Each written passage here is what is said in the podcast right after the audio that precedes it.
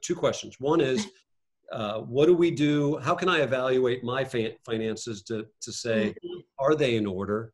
Right. And the second question is, for some of us or our friends that need a little shake, uh, what would you recommend? Yeah.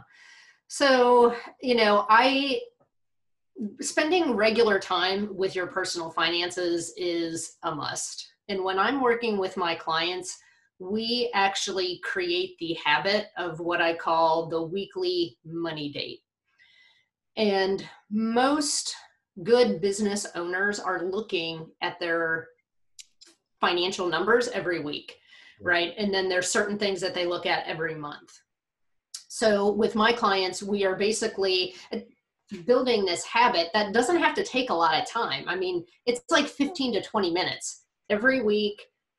I have a set time where I pay my bills, I check my accounts, I transfer any money that needs to be transferred, and then I go talk to my husband about any exceptions. That takes me about 15 to 20 minutes for each my business finances and my personal finances. And this creates a nice rhythm of being aware of what's going on without being obsessed. Yeah. Because I mean, it's not healthy to check your account every day or to tr- check your credit score every every week. You know, that's obsessive. Um, but you know, keeping an eye on cash flow, understanding what's coming in and what's going out, what your debt levels are. So I, you know, those are the things that I do on a regular basis um, once a quarter, I update my net worth. So I actually go in and check all my investment accounts. Um, now I have an app that I use, which I'd love to recommend to anybody who um, is interested in using an app because I use it with all of my clients.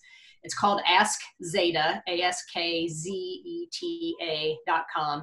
And it's actually designed specifically for couples, but singles can also use it as well and it facilitates communication around your finances because you know let's say you go in there and you see a charge at amazon and you're like i don't know what that's for. Well you can create a note to your wife and say hey honey what was this for?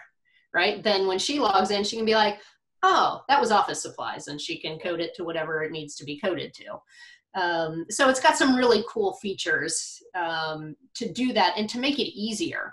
I'm all about you know automating your discipline mm-hmm. making these these habits as easy and efficient as possible. You know i don't want my clients to be spending an hour looking at spreadsheets for their personal finances mm-hmm. because they're not going to do that.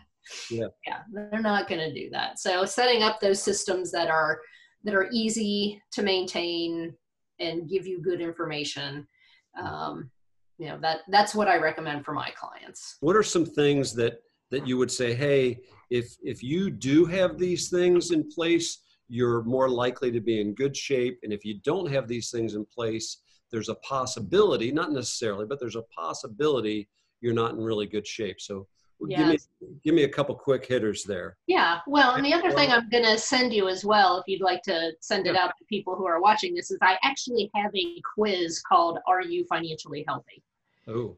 And it's got 10 different questions that you at, that you answer. So, you know, one of the key indicators is having an emergency fund.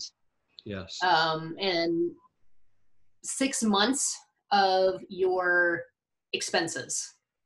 And so before you even can calculate that, you have to know what your monthly expenses are. So that's honestly step one yeah. is tracking and understanding okay it takes an average of $5000 a month to run my household um, and so that means i really need to have $30000 in an emergency fund right. Um, you know the other thing is assessing your debt level um, i'm not somebody who is anti credit card or anti debt i'm not going to jump out of the bushes with a big pair of scissors and cut up your credit cards but what you have to understand is debt is almost like weight.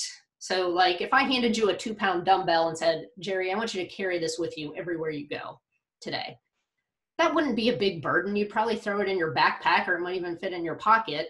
And you might even forget about it by the end of the day.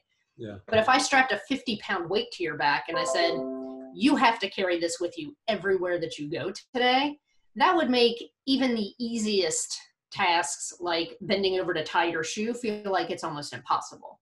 So debt is the exact same way. You know, does your debt feel burdensome to you? Mm.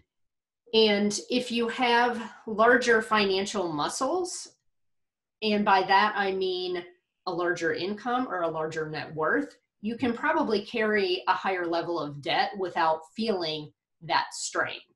So mm-hmm. if there's a doctor who makes $300,000 a year and he's got 50 grand in student loan debt, that might not feel that weighty to him. You know, that monthly payment might not feel that bad. He can mm-hmm. easily pay extra on it. But if you're only making a 100 grand and you have 50 grand in student loan debts, that might feel like it's crushing you. Mm-hmm. That's good. Yeah. So, you know, though I would say those are the main things, you mm-hmm. know, understanding your spending, um, having that emergency fund, and keeping your debt levels under control.